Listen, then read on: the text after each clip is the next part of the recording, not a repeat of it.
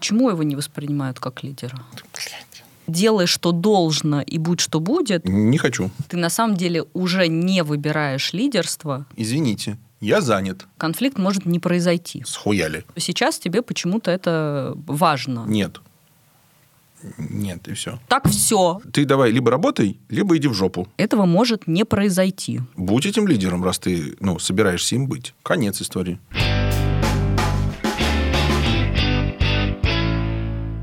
Здравствуйте, дорогие друзья. Мы снова записываем наш прекрасный подкаст под названием э, «Походу разберемся». Немножко переквалифицировались и пошли в тему про управление, про руководство, про менеджмент и вот куда-то чуть подальше, чем э, наши дорогие самозанятые товарищи. По-прежнему пытаемся освещать вопросы, присланные нашими э, читателями. Анастасия с точки зрения психологии, а я с точки зрения тех, кто меркантильный, э, неприятный человек. Сегодня заявлена такая тема, как одновременно э, быть и хорошим руководителем, и не быть в глазах своих коллег, партнеров, возможно, и там сотрудников, еще кого-то, ну, таким типа мудаком. Короче, как и рыбку съесть и прокатиться на велосипеде. Сегодня у нас на разборе несколько кейсов. Кейсы настоящие прислали читатели. Э, редакция их немножко подсократила, чтобы э, было покомпактней. Вот. А нашим зрителям я могу предложить, э, если вам что-то интересно, чтобы мы разобрали, писать в комменты или по другим контактам. Мы отберем самое интересное и обсудим, разберем, поговорим. Первый кейс читает Анастасия. Здравствуйте. Добрый вечер. Меня зовут Кирилл. А, у меня свой небольшой онлайн-магазин по продаже офисной мебели. В самом начале работы я устраивал своих знакомых – общение внутри коллектива выстроилось компанейское, работе это не мешало. Но теперь из-за понебратского отношения внутри коллектива я никак не могу добиться эффективного роста компании. Я хочу выставить границы, чтобы все меня воспринимали как лидера, но я боюсь, что это испортит наши отношения вне работы, а также скажется на качестве работы моих друзей. Какие варианты решения вы видите? Может, поделитесь каким-то своим опытом? Ну, наверное, надо начать с того, что действительно с плохой новости, да, э, ситуация не очень легкая, вот так вот. Потому что и рыбку съесть, и прокатиться, как я уже сказал, это задача сложно выполнимая. И даже если сам э, э, Кирилл постарается как-то вести себя правильно, это не гарантия того, что остальные люди ответить ему тем же. Да, я еще... Э, есть такая фраза, что хочешь потерять друзей, дай им в долг. Ну, как дать в долг, это же некоторая услуга, и взять на работу, это тоже некоторая услуга. Вот, Интересно. И, да, и в целом, что... Я вот... оказал тебе услугу, взял тебя на работу. Ну да, да, я дал тебе возможность заработать денег. И это, ну вот, вот как раз и прикол в том, что на том конце провода человек считает, что это не ты ему дал возможность заработать денег, а он тебе оказал услугу, то, что при, при, пришел к тебе э, вот в эту компанию нестабильную, может быть, с какой-то зарплатой не рыночной, и там на каких-то условиях особенных. Так что тут непонятно, кто кому услугу оказал. Это не очень очевидно. Ну, короче, прикол в том, что изначально, если люди типа друзья, они на равных. А потом, если ты становишься начальником, это неравенство. А в неравенстве всегда тот человек, который выше, ему как-то ну, удобнее да, и, и проще, а тот, кому, кто оказался ниже, ему приходится либо это признать, а это неприятненько, да, либо не признавать, и тогда получается, что он не в своей роли. И вот, собственно, и в этом-то все и дело. Ну, э, вроде как неравенство у них изначальное. То есть, если ты владелец э, компании, пусть даже небольшой, то все равно ты же берешь его сразу как подчиненного. Да, юридическое неравенство есть, но даже если как бы э, фактически один другого на работу нанял, то это не было вот это вот как-то официально вот так вот, уважаемый Валера, вот теперь вы здесь работаете, вот ваш там оклад, вот ваша должностная инструкция, а вот и ваш э, руководитель или начальник, вот он. Было не так. Сто пудов. Ну да, там в кейсе он как раз говорит, что э, большинство сложных задач он решал сам, и поэтому было комфортно потому что все ну, знакомые друзья делали несложные задачи, которые, ну, как бы он просто не хотел тратить на это время. Да, это вяжется с тем, знаешь, как бывает переезд, например. Я помню, когда мы были помоложе, кто-то переезжал, и такие, блин, парни, надо помочь. И вот мы, ну, чисто по-братски, там эти кульки таскали в эту газель, вот это вот все, вместо того, чтобы нанять э, грузчиков, потому что просто тупо не было денег. И здесь, возможно, та же самая история, они пришли по-братски, по-дружески помочь да, а в итоге этот человек, э, ну вот автор письма их переквалифицировал в итоге как сотрудников, а они-то приходили по-братски. Ну да, это вообще сложная, конечно, история, потому что такой конфликт лояльности, что если я хочу с ними продолжить э, общение в обычной жизни, то как-то, ну, тяжеловато. Все, что будет происходить на работе, всегда будет сказываться на э, то, что происходит в обычной жизни. Вот, поэтому здесь да. переживание понятно. Там как раз сложность в том, что он написал, что он их уже повысил, что он уже начал давать им более сложные ответственные задачи. И именно в связи с этим появилась у него сложность, потому что до того, как он их повысил, все было окей. Ну, типа, все было дружно, компанейски. А потом вот появился э, вот этот вот затык появился. А, ну тогда тут можно, типа, если больше выдано более сложные задачи, значит, с них спрашивают за эти задачи. А если с них спрашивают, ну, надо отвечать за эти задачи. А отвечать перед товарищем, это, ну, как это перед товарищем отвечать, это, ну, схуяли. Ну, то есть, короче, разлад э, в понимании их двух сторон. Такой пример как бы можно было сделать, но ни хрена не вышло. Э, как-то раз эм, я работал со своей бывшей женой, я был ее начальником, а она была моим подчиненным. И вот мне переключаться из роли в роль э, был... Ну, то есть, понятно, что мне проще, что я из, э, из роли начальника. Ну, это, может, я немножко как-то передавливал тоже дома, но мне казалось, что все, это, типа, ну, вроде я такой нормально справляюсь. На самом деле неизвестно, как это было. А она не справлялась с переключением из роли подчиненного в роль жены, прости господи. И на работе э, по, ну, так, по-простому, по-бабски... Включала жену? Да, включала жену. А дома обижалась на меня за то, что я ее на работе что-то там ей это самое не умеет переключаться. Я не видела людей, которые умеют да, да, да, Реально, это сложно. Да. В этом кейсе первое, что нужно руководителю понимать, что этот дисбаланс, во-первых, в отношениях он все равно будет, скорее всего, он уже есть, потому что сам этот руководитель испытывает уже какие-то чувства по поводу неэффективности работы или что отношения могут как-то пошатнуться. То есть этот раздор или, условно говоря, конфликт, он уже есть, только пока он внутренний. Ну, неизвестно, внутренний, внутренний, но э, если ну, да, открытого да. нету, то внутренний точно есть. Да, да, да. И там еще э, в кейсе было сказано, что он переживает, что какой-то разговор может отразиться на качестве работы. А на самом деле, судя по тому, что этот вопрос задан, качество работы и так не сильно удовлетворяет э, начальника. Ну, да. То есть уже в качестве работы что-то такое происходит, что заставляет этого руководителя переживать, хотеть как-то, ну, этот разговор э, инициировать и что-то менять. Поэтому это уже произошло. Удовлетворенность есть, уже вот... явно есть. Да, да, да. И да. это удовлетворенность именно работой. Да. Если перейти к рубрике «Дурацкие советы», э, дурацкие в кавычках, это, конечно, лучшие советы во Вселенной.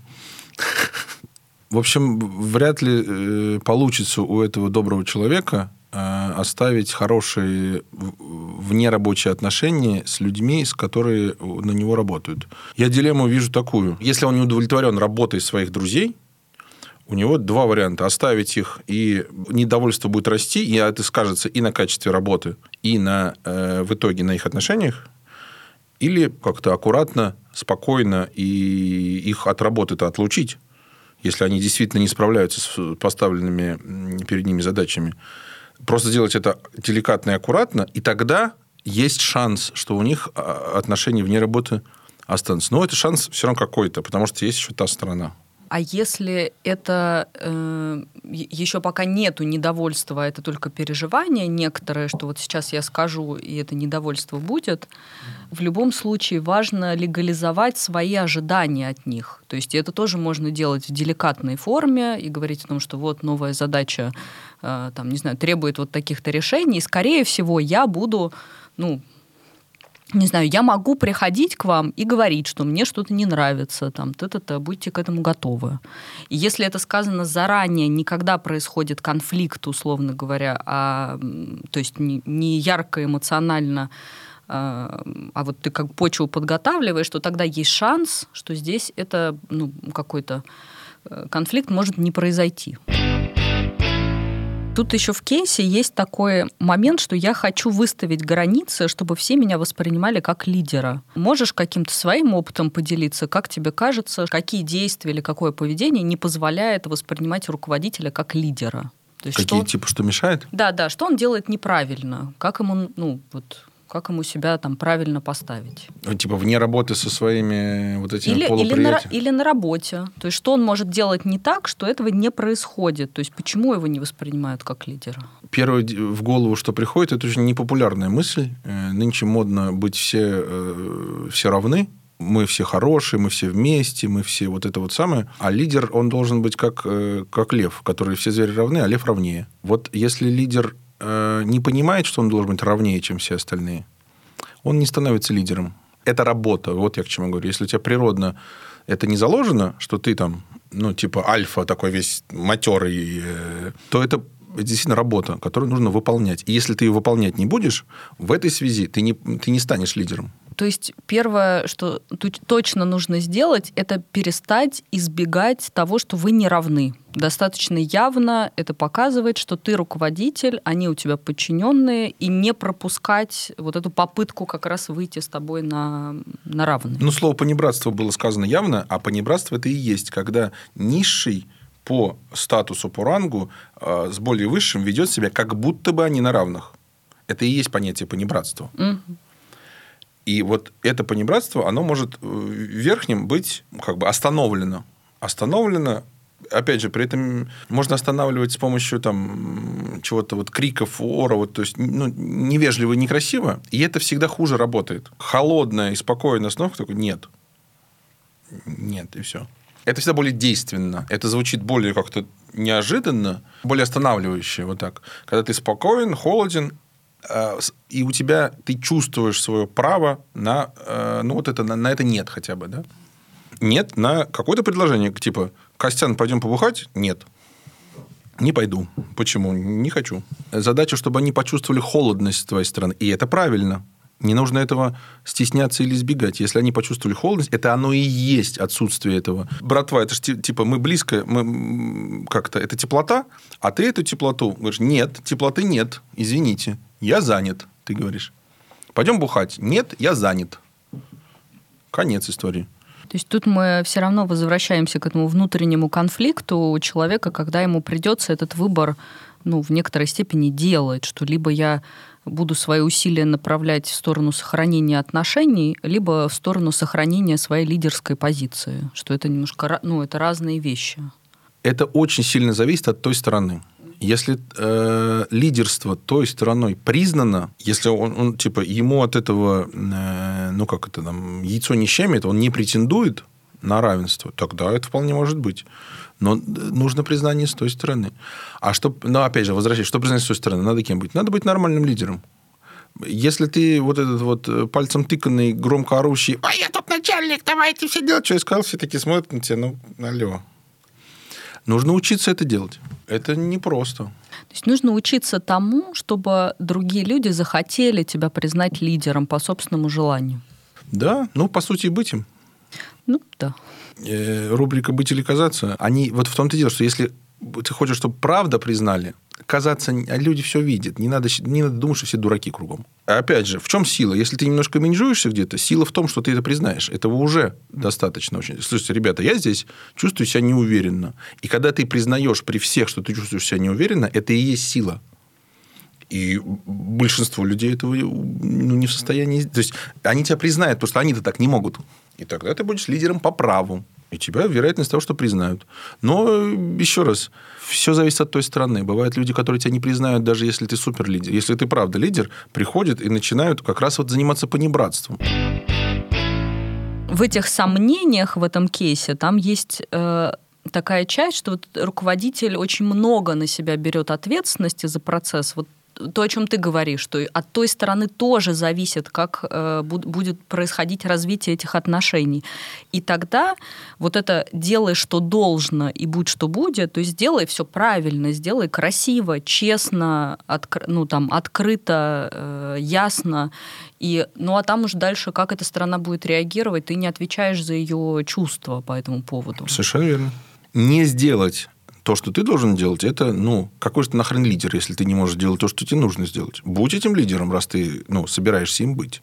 А лидер, он, во-первых, сильный, во-вторых, он, ну, он, он, типа, правильный, он умный, он делает круто. Ну, будь примером. А одного потеряешь, все остальные посмотрят, они тебя зауважают за это. Ну да, мне кажется, что здесь как раз важно, э, что если ты делаешь что-то по чести, вот по своей внутренней какой-то системе координат, то тогда другой человек не должен тебя пошатнуть. Ты можешь в этот момент переживать, что он расстроился или что ты эти отношения потерял, но ты все равно в глубине души будешь знать, я все сделал по чести, я сделал хорошо. 150 раз одно и то же, здесь, мне кажется, тоже упесно. Выбор – это когда ты одно выбираешь, а значит, от второго отказываешься. И вот поэтому делать выбор-то непростая задача, будем говорить так, потому что сделав, тебе точно нужно отказаться. И многие не готовы отказываться. И поэтому в этой связи выбор не делают, и вот это вот на двух стульях пытаются усидеть. А это, еще раз, если задают вопрос э, лидер какой-то группировки, это не по-лидерски. Лидер должен обязан уметь это делать. Если ты этого не умеешь делать, ну, такой ты себе лидер. То есть тогда не удивляйся, что тебя люди лидером не считают. Вот я про что говорю. Мне кажется, еще в этом кейсе ты говоришь про выбор как про что-то, что нужно делать, а у меня есть э, такая мысль, что человек всегда делает какой-то выбор, просто он может быть неосознанный, и то, что ты нанял этих друзей, и ты пытаешься сейчас сохранить с ними отношения, и у тебя есть переживания по этому поводу, ты на самом деле уже не выбираешь лидерство, на текущий момент, а выбираешь отношения с друзьями. Ну, то есть это э, как бы это тоже важно заметить, что сейчас тебе почему-то это важно. Ну, я согласен. Я говорю про действие, про шаг какой-то, а ты говоришь да. про факт. Да. Да, это хорошая мысль, что можно посмотреть, почему и для чего тебе это надо, mm. почему ты этого по факту выбираешь, не волевым действием, да. а фактически. Почему тоже я это говорю? Потому что очень часто бывает так, что мы приглашаем на работу друзей или пытаемся с ними какие-то проекты завести, потому что нам кажется тогда, что эти связи будут прочнее, что мы сможем больше быть там связаны, больше друг с другом как-то коммуницировать, взаимодействовать. И это, ну, такой некоторый способ э, вот это завести друзей. То есть Чебурашка ищет друзей, он специально их как бы собирает вместе, чтобы с ними побольше быть. Что, может быть, нужно посмотреть в сторону того, э, умеешь ли ты эти связи сохранять и устанавливать вне вот этих вот... Э, вне работы. Вне работы в итоге приходим к тому, что с какой стороны не покопай, нужно отделять. Мухи отдельно, котлеты отдельно. Да. Без друзей тяжеловато вообще-то. Да. Хочется с кем-то прийти и расслабиться. Вот, кстати говоря, mm-hmm. про, то же, про того же самого лидера. Многие уважаемые коллеги говорят, лидер – это очень одинокая позиция. Если твои, э, ну, то есть твои подчиненные могут на своем уровне собраться я говорю даже в рамках компании. Они могут собраться, и типа они равны на своих там местах, там есть топы, есть там среднего уровня, есть там исполнители, то ты один-одинушенник. Тебе собраться не с кем, и на каждом собрании, вот к этой мысли, которую сказал, тебе все равно нужно держать лицо. Потому что если ты лицо держать не будешь, хреновый ты, блядь, лидер. Поэтому... Такая роль. Такая роль внутри Такая компании. Роль. Поэтому, по моему разумению, вариант только один. Тебе можно и нужно, и было бы, точнее, было бы круто корешиться с другими лидерами, где вы не конкурируете между собой, угу. где вам не нужно держать лицо, и можно так, ой, а я вообще-то расстроился. Ну, там, угу. или я, там, не знаю, переживаю, или я там заебался. Угу. ну, и что-нибудь в этом роде. Потому что своим, еще раз я подчеркну, своим сотрудникам, как только ты, там какая-то ситуация, предположим, вот, блин, там, проблемы, кризис, тыры-пыры. Они все приходят к тебе, вот так смотрят, что делать-то? А ты им говоришь, ребята, а я не знаю, что делать. Я При... переживаю. Да, я переживаю, у меня депрессия, я не знаю, что делать. Прикинь, как это скажется на э, трудоспособности коллектива. Они пойдут в курилку, скажут, блядь, там это тоже нихуя не знает. Нам пиздец. Пора валить. Валим нахуй все. Ну, и в некоторой степени будут правы. Пишет некто Ольга. Здравствуйте, я работаю в найме. Руковожу небольшим отделом, в котором раньше сама была рядовым сотрудником. Я чувствую, как коллектив как будто бы не хочет подчиняться той, а, кого все это время считал просто своей подругой. Пока мы работали и просто выполняли задачи, все было хорошо. Но как только у меня появилась над ними власть, власть, э, я как будто бы перестала быть для них хорошим человеком. Как сохранить хорошие взаимоотношения со своими коллегами, при этом не навредить работе и сделать так, чтобы коллеги и поручения выполняли с желанием, и меня воспринимали не как врага? Первое, что хочется сказать в этой ситуации, что она абсолютно естественна, что когда люди были равны, а потом из этих равных кого-то выбрали, выделили и поставили выше, это всегда вызывает э, либо ревность, либо зависть, э, либо все равно некоторое переживание такого там стыда, например, что я недостаточно хорош или недостаточно подходящий только если это, ну, э, если неравенство сильное, то есть оно уже было, что, например, ты проработал 10 лет, а я только пришел в эту компанию, то тогда, скорее всего, вот этой сложности не возникнет. А если мы примерно на одном уровне профессиональном, то эти переживания будут возникать, и это естественный процесс, который требует, ну, там, времени и определенного обхождения с этим. Ну, короче, речь про инерцию, что вряд ли приходит э, генеральный и говорит, так, э, с понедельника, кто там, Ольга, Ольга, новый руководитель отдела. И все такие, ну окей, да, это в понедельник-то у них вот не произошло изменений в отношениях.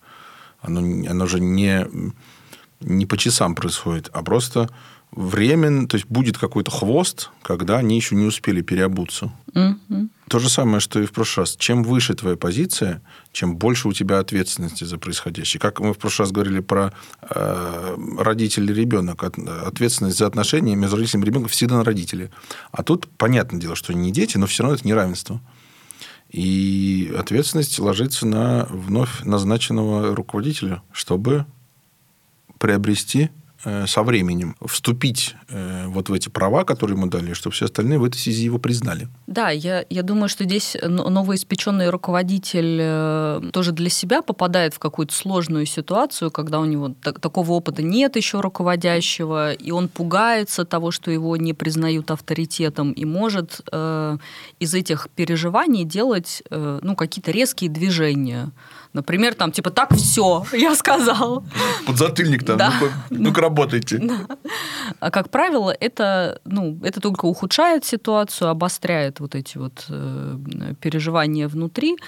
То есть нужно понимать, что это естественный процесс, который требует времени точно. То есть вот то, что ты сказал, что не происходит это все быстро mm и требует некоторого зарабатывания авторитета и уважения в mm новой роли, mm потому что это роль новая. Сто пудов. Авторитет, э, он нарабатывается. То есть авторитет – это э, репутация положительная, а репутация нарабатывается. Репутация – это же мнение людей относительно тебя. И это не то, что ты на самом деле, а то, что они думают по этому поводу. Поэтому придется как-то делать так, чтобы они тебя ну, зауважали условно какими-то там своим поведением каким-то, своими делами, как ты говоришь, как ты себя держишь. Вот что вот, да, подзатыльников никому не даешь и так далее есть позиция руководителя как атрибут, да, что меня назначили руководителем, и вот у меня есть эта должность, да, такая вот как бы атрибутивная позиция. А есть аутентическая, да, что вот я руководитель на самом деле внутри, и это разные вещи. То есть от того, что тебя э, формально и как бы атрибут тебе это дали, да, что тебе поставили, там, не знаю, в трудовой книжке или э, там покрестили тебя на руководителя, э, для, для других людей ты им не становишься становишься. Административная перестановка не влияет на отношения. Mm. Ну, хотя, на самом деле, есть формалисты, которые, ну, раз ты теперь начальник, я теперь буду кланяться. Но это... То есть, такое тоже бывает. Такое тоже бывает. Там в кейсе, в полной версии кейса было еще такое дополнение, что хочу отметить, что я, как мне кажется, не стала вести себя хуже. Я просто выполняю свою новую работу, привыкаю руководить, спрашивать за выполнение обязательств, но при этом иду на уступки и вхожу в положение, когда надо. Какая милая, добрая женщина. Правильно все э, делает. Там было слово э, типа вести себя хуже да, сейчас, и типа быть врагами. Тут я бы предложил отличать. Есть кореша, вот мы тут все вместе, есть отношения между э, там, например, сотрудник подчиненный делового толка отношения. Или просто мы сотрудники, мы можем быть корешами, можем не быть корешами. А враг – это отдельно. Враг – это специальное явление. То есть, если кто-то намеренно, специально враждует, вот тогда это враг. Но если он просто с тобой не корешится, ты с ним или он с тобой, вы от этого врагами не становитесь. Не, то есть есть нейтральное отношение. И нейтральное отношение, опять же, глядя на предыдущий кейс, нейтральное отношение для неравных – это и правильно, ну, это уместно. Отношения исключительно делового толка. Без «а ты меня любишь, а я тебя, ты меня не любишь» там было, что я не стала вести себя хуже. Я, я вот э, думаю, что со стороны сотрудника, если меня мой э, какой-то тоже линейный сотрудник вдруг начал с меня что-то спрашивать, для меня это точно может быть хуже. Да-да-да-да-да. То есть это некоторая... Э, ну, это же субъективная интерпретация. Я тоже самое хотел да. сказать, что он не стал вести себя хуже, ты стал делать другие дела и стал с него спрашивать. А когда с тебя спрашивают, ну, то есть кто-то начал спрашивать, ну, это не очень приятно. Если он действительно как-то не хочет или там филонит, или там балуется, то, конечно, для него ты стал вести себя хуже. Поэтому не стало вести себя хуже. Ну, получается, стало. Ну и вообще руководители для своих подчиненных, они в некоторой степени родители, на которых можно поругаться, сказать, что они все делают не так, неправильно, не так руководят. И вообще, как вот если бы я был руководителем, я бы тут такого бы сделал. Вот. Ну и что на самом деле людям тоже важно против кого-то там где-то объединяться и вот э, тем самым как бы отделяться, да, что вот есть он, вот есть я, вот и как это такой процесс тоже сепарации проходит, как от родителя. Тут же речь идет о назначении внутри компании. Значит, предыдущий руководитель был. Они же не просто так сидели. Предыдущий руководитель или там был уволен, или пошел выше, или там что-то еще случилось, переместили. Имеется в виду, что коллектив э, состоявшийся. И назначение произошло сверху. Если назначили одного человека, а остальные в некоторой степени недовольны, например, ревнуют, и они тоже считают, что они достойны быть руководителем, это очень хорошие новости. Потому что если все, ну, ладно, это какие-то очень пассивные, очень э, сотрудники, которым нахрен ничего не надо. А если у тебя есть те, кто, а что не я, ты, можно, типа, хорошо, супер, давай, ты будешь моим замом, я потом тоже куда-нибудь пойду, там выше меня назначено, а ты после меня станешь преемником. И это еще раз хорошо, значит, э, есть амбициозные люди внутри, вот так вот. А амбициозные люди это всегда более продуктивно. Хорошо, когда в отделе есть амбициозные люди, а не просто вот это вот есть такой э, очень известный специалист по управлению э, Владимир Константинович Тарасов. И вот он говорит, что э, для сотрудников всегда большой стресс, когда происходят изменения внутри компании. И когда приходит новый лидер, обязательно нужно ему какое-то время удерживать то управление, которое было у предыдущего руководителя, тем самым поддержать стабильность и потихоньку вводить нововведения для того, чтобы этого стресса было меньше. Я абсолютно согласен. Одновременно с этим могу процитировать того же самого Тарасова в другом этом самом. Если тебя э, назначили, тебе нужно сразу показать, кто здесь главный. А показать, кто здесь главный, э, это, опять же, это же цитата примерно, нужно сразу же внести какие-то изменения. Если ты, у тебя есть право внесения изменений, ты это делаешь жестко, ясно и четко, и говоришь, так, теперь вот так тогда э, у людей повышать, а, ну, пришел новый хозяин, он, видишь, распоряжается. И такие, ладно, понятно. Так что... Противоречит Владимир Константинович или нет, на твой взгляд? Ни в коем случае. Владимир Константинович абсолютно правильно говорит. Управление – это искусство. Mm-hmm. А искусство – это не а, технология раз, два, три. Это набор всяких штук, которые ты используешь в зависимости от ситуации. Чем больше у тебя арсенал, тем более ты искусен, тем более ты эффективно управление. Так что Владимир Константинович это все правильно говорит. Не надо, не надо э, Святоча обижать. Можно порекомендовать Ольге пройти э, курс Владимира Константиновича. Не только Ольге, можно всем э, порекомендовать. Там так и написано, это подходит даже для домохозяек. В общем, подводя краткие итоги для Ольги, не ждите, что все будут прям в ладоши хлопать вашего назначения. Принимайте свою власть и тоже к предыдущему кейсу прям приятельствовать с вами, с бывшим коллективом у вас не получится. Вы теперь на разных э, социальных статусах, что, ну, естественно, не будем повторять э, то, что было сказано. Так что успехов вам в работе, Ольга. Ну и экспериментируйте, э, пробуйте новое, найдете какой-то подход. Меня зовут Степан. Несколько лет назад мы с другом взяли кредит, сняли помещение, э, наняли механиков и открыли небольшую автомастерскую. Дела идут хорошо, клиенты стоят в очереди, кредит выплачен, и мы неплохо зарабатываем. Но прямо сейчас у нас с другом расходятся взгляды по тому, как надо управлять и в какую сторону развиваться.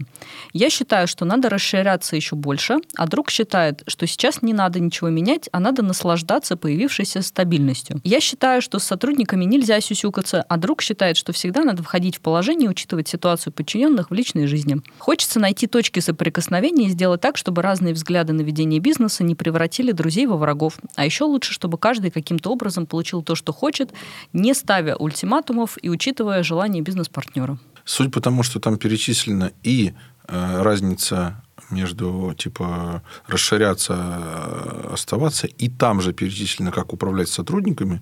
То есть там в целом э, какой-то раскол-то уже э, имеет место быть. Идеологический. Идеологический, да. Причем э, одно же с другим не связано. Как разговаривать, с, ну, как себя вести с сотрудниками, и э, по, это не связаны между собой вещи. Mm. Вообще никак. Mm. А они написаны вместе. То есть там какое-то что-то нездоровое, какая-то херня происходит. Так а что делать-то, если вот э, это уже разрыв в идеологии виден, на твой взгляд? Э, видимо, надо садиться обратно за стол переговоров и договариваться, кто здесь э, что. По стратегии бизнеса это один вопрос, и по управлению бизнесом текущим второй вопрос. Это два, два пункта повестки дня.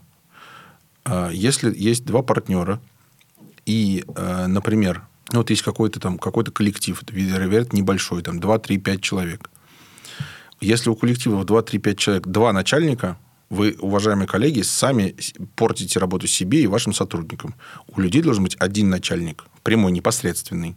Их ну, тот, кто там старшей смены, директор автосервиса, как хотите вы его назовите. Старшая смена имеется в виду, что на, на завтра не должен приходить другой и свои порядки наводить. Вот наоборот, не это. И тогда второй, э, кто является не э, непосредственно начальником, не его дело, как первый ведет разговоры с людьми. Второй ему как бы это, ну, поручает, условно назовем это так, на уровне э, собственников, что один из них управляющий, второй не управляющий. И как у управляющего тогда у него один KPI. Дела идут хорошо, прибыль та, которую мы хотели, там проблем нет, там все хорошо. Тогда как он это делает? Да и это его личное дело. Хоть всех целуют э, при входе на работу и выходе, хоть под жопу каждые 15 минут всем дает. Это это вопрос не партнерский.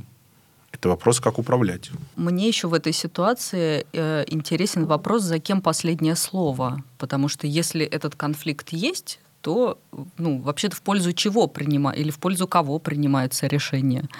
То есть вот если он сказал, я не хочу дальше развиваться, тогда мы не развиваемся. Или я не хочу разговаривать с сотрудниками вот как-то более жестко, тогда мы не разговариваем. Или... Еще раз, я не хочу разговаривать с сотрудниками, тогда мы не разговариваем. Это вопрос не партнерский. Если это решается на уровне партнерств, вы, уважаемые коллеги, занимайтесь профанацией. Сядьте, обсудите еще, какой чай нам в компании пить, черный или зеленый. Mm-hmm. Я вот люблю черный, а я вот зеленый. Нет никакого черного чая, нет никакого зеленого. Ну что за бред? А изначально твой вопрос, он правильный. Вот это вот партнерство 50 на 50 – это наивное такое представление. Мы с моим другом не разлей вода, мы вот с ним вместе. То есть это из, из парадигмы, что второму будет обидно, если один э, будет главным. То есть если я буду главным, тебе будет обидно. А если ты будешь главным, вроде мне, мне как будет обидно. Ну давай никто не будет главным тогда. Тогда мы будем все вместе. Это обман такой. Да. То есть по факту верно. это все равно кто-то оказывается совершенно главным, верно. потому что... Даже на этапе самого начала кто-то на самом деле уже есть главный. А, там еще в э, сообщении была информация о том, что они изначально автомеханики. У них был просто гараж, они им занимались, занимались, дела пошли в гору, и тогда они уже взяли кредит, стали руководить и наняли сотрудников. Ну, типа, они изначально как бы на равных. Да, да, да. да но на кредит-то брали на кого-то конкретного. Кто кредит не дают на двоих людей, кредит берут только на одного. По факту, вот это феноменологически, если этот вопрос возник, например, развиваться или не развиваться, уже прямо сейчас в пользу кого-то выбор идет. Либо, например, мы не развиваемся, мы некуда, мы никуда не идем, потому что я учитываю второго партнера, а себя не учитываю. Э, либо я как раз ему говорю, погоди, Валер, ты не хочешь развиваться, а я хочу, и мы идем, ну, как бы Здесь есть нюансы. Оставаться в текущем э, положении всегда проще, чем двигаться в новое. И если я топлю за двигаться в новое, ты, как человек, который этого не хочет сделать, например, тебе очень легко мне палки в колеса сувать. Да. Поэтому по факту я просто, может быть, сдержан чем-то, я не могу этого сделать. Поэтому это явление не совсем такое, как ты говоришь. Сдержан, ты имеешь в виду тот человек, который хочет развиваться? Сдержан всегда тот, кто хочет развиваться, да. Да. У него есть э, как это, на цепочке якорь, который висит и мешает ему. Он, например, там, не знаю, и морально, и э, финансово, может быть, как-то. То есть, нам, например, вот я хочу в автосервисе купить еще одну вот эту штучку. Она стоит, там, не знаю, 500 косарей. Мы там зарабатываем вместе 500 косарей. Я 250, ты 250. Я один не могу купить. А если вместе могли бы? Ну, я, это просто пример банальный. Да, да, но это же уже все равно значит, что учитываются потребности того, ну как что? бы так или иначе. Ну и что? Что, он, что мы уже не равны в сторону него. Хочется найти точки соприкосновения.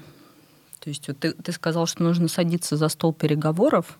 Угу. Как, на твой взгляд, э, эффективно вести эти переговоры, если у нас э, ну, просто кардинально разные позиции? Если у нас кардинально разные позиции, самое правильное – это развод. Можно сказать, например, так, типа, там, ты выкупаешь э, мою долю, вот такая цена. Если человек какой-то любое твое предложение говорит нет, нет, нет, нет, нет, нет, нет, ну, я бы перестал с ним как-то... Я бы ему повесил ярлык недоговоропригоден. Что значит нет, нет, нет, нет, нет? Ну, тогда в суд пошли, в Гагский. Там нас рассудят. Ну, обычно до такого не доходит, я вот про что говорю. Ну, то есть мне кажется, что здесь можно предположить, что эти позиции просто пока не очень ясны, что они озвучены, что я не хочу развиваться, а я хочу, но при этом, например, почему человек не хочет Да, развиваться, вот это- какие у него э, какие у него на это аргументы, что, может быть, можно найти какое-то компромиссное решение, когда ты разобрался в сути, если ты не реагируешь на это как на протест против тебя э, целиком, то тогда можно Жизненные примеры вполне себе легко представить. Вот, например, э, мы начинали вдвоем, один женился, у него жена, там, двое детей, у него просто время, внимание и силы сейчас нацелены на семью. А у второй холостой.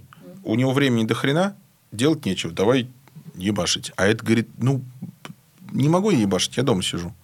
Вот и все. По-житейски это очень понятно, и каждая из сторон, если хочет приложить усилия к выходу из этой ситуации, она обе стороны здесь могут. И тот, кто э, не хочет развиваться, может сказать, слушай, ну вот там, не знаю, по каким-то, я там, не знаю, болею, или я там, мне вот, не знаю, вот зарабатываем мы там на- наш любимый 300, вот мне 300 хватает, вот я больше ничего не хочу. Меня нет там, типа, не знаю, что, амбиций, предположим, и меня устраивает. Прийти к нему и просто об этом сказать. Тогда появляется э, возможность обсуждать это. И второе точно так же можно сказать, слушай, мне вот скучно, или я вот хочу большего. Тогда тоже появляется пространство для этого обсуждения. Тут, опять же, если возвращаться, кто здесь лидер, лидер всегда тот, кому надо больше. Не бывает по-другому. У него под жопой горит, он эй, эй, побежали, а этот не является лидером. Это и сто пудов так, везде так. Ну да. Лидер, он самый ебанутый на всю башку. И как раз он и холостой, и вот, ну, потому что ему, блядь, вот, ну, куда они а побежали. Ну, тогда кто лидер, тот и решает, что. Ну, тогда инициировать разговор, вести его, находить э, какие-то удобные решения или расходиться и так далее. То есть придется принимать тому, кто больше хочет. Сто пудов. А как еще? Сто пудов. И, а если он этого не делает, ну, значит, не очень-то и хотелось. Про 50 на 50 я тут э, не могу не сказать, что по деньгам-то вполне себе такое может быть, что 50 на 50, потому что с точки зрения денег, там, я даю вот это, я даю вот это, предположим, изначально они оба работают, и тогда логично, они оба работают хорошо, там, от души, качественно, честно, и тогда, понятно, что по деньгам у них 50 на 50, вопросов нет. Но есть нюанс, что э, они 50 на 50 по деньгам, пока они оба работают, и их изначальное вложение был их квалификация, труд, время и так далее. Но когда они перест... один из них перестает работать, это 50 на 50 уже становится под большим вопросом. Ну, это я к чему говорю, что в последующем пересмотрении долей оно вполне себе э, имеет место быть. Я знаю кейсы э, о пересмотрении долей, и они вполне себе правильные. Если к этому э, подойти логично, и, э, то есть, опять здесь вопрос, что это делает инициатор, ну, то есть, тот самый лидер. И вряд ли кто говорит, что мне мне денег меньше. Ну, хотя, кстати, такое тоже может быть вполне себе. Я как лидер могу сказать, что я согласен, что я перестаю выполнять какой-то функционал, поэтому справедливо считаю, что мне в итоге денег меньше, ты остаешься в операционке, и это решение я все равно принял. Я лидер, но я не управляю. Ну и что? Так вполне себе может быть. А если ты и лидер, и управляешь, и за все отвечаешь, и э, кредит ты взял, а этот занимается семьей, ну, блин, ну, сорян, ну, слушай, ну, давайте э, правде в глаза взглянем. Это нечестно. То, что на данный момент, пять лет назад, да, вполне себе это было нормально. Но сейчас это нечестно. Давайте как-то, давайте считаем, э, что старая фирма больше не существует, открываем новую. Я к чему говорю, что я несколько раз рассказывал эту мысль ребятам, и там там такое сопротивление, типа, ну мы же договорились уже, типа, пацаны нормальные, раз договорились, это на века все, железобетон. А если ты начинаешь договоренности переделать, ты, типа, ну, это не по-пацански, типа, ты не прав, так не делаются. Я ненадежный партнер, хреновый друг, говянный человек и так далее. И вот, на мой взгляд, это неправильно. Ну, то есть, это какое-то глупое бравирование. Но если ты видишь, что тебя не устраивает, ну, что ты маяться будешь? Ну, то есть, насколько тебя хватит? Ну, тут опять э, тот же конфликт, что и там в первом и во втором кейсе. То есть, что как э, сохранить при этом всем э, отношения. Вообще, возможно ли это? Возможно. В обычной жизни, э, когда мы на равных муж-жена, очень хороший совет – говори про себя. Mm. Говори про себя, что ты чувствуешь, что ты думаешь, тра-ля-ля. А вот здесь прям противоположный совет. Ты помимо того, что ты должен рассказать свою ситуацию, ты должен эту ситуацию еще э, как бы перевернуть, в чем его польза, в чем, ну, то есть, что для него ты делаешь. И тогда эти переговоры могут, э, ну, то есть, вероятность того, что они закончатся успехом, повышается. А если ты просто скажешь, я не хочу, вот иди нахуй, подумай об этом, ну, это... Может, надо что-то взамен предложить обязательно. Если ты эту долю э, у него хочешь забрать, mm-hmm. нужно что-то предложить взамен. Например, сказать, что, слушай, я согласен с тем, что ты полностью не будешь участвовать в управлении. Это, я тебе отдаю твое время, это у тебя свободу. Ну да, то есть если у него была потребность во времени, и он переживал, что нужно будет вкладываться mm-hmm. больше, именно поэтому не хотел, как бы то тут можно говорить о том, что я какие-то риски на себя, например, беру, или там ну, временные, там денежные. Да, берешь но, на себя. Но, но при этом ты прибыли тоже с этого не получаешь. Вот с какого-то, ну, не знаю, взял ты какое-то новое направление. Развивать. Да, можно и так. Можно сделать, э, как это, субкомпанию, сказать, что, типа, вот в этой компании в головной мы 50 на 50, я, типа, хочу учредить новую компанию, и, ну, грубо говоря, учредителем этой компании есть головная компания и есть я. И мы входим 50 на 50 компании. Я и как, я как физлицо. В итоге получается, ну, типа, наследуется у меня в итоге 75%, а у тебя 25%. Потому что я пользуюсь какими-то ресурсами, наработками, клиентской базой, там, и чем-то еще от... Вот эту компанию я беру, типа, в долю. Вообще, что такое переговоры? Это же не отжать. Прийти кого-то отжать, ну, ладно, это другое. Ты приходишь э, на переговоры с партнером, а это значит одновременно ты хочешь свои интересы отстоять, и чтобы он твоим партнером остался. Mm. Обе части обязательны. Если ты его вообще никак не учитываешь, блин, ну это не твой партнер, да. это твой контрагент теперь. Mm то как раз, может быть, переживание идет от того, что ты думаешь, что ты как бы сразу ему станешь контрагентом, так ну, не становись, учитывая его, да. да, то есть слушай его, то есть что ему нужно, предлагай варианты, как ему это э, как ему это дать. Угу. Кайф. На этом все, кейсы закончились. Пока-пока. До свидания.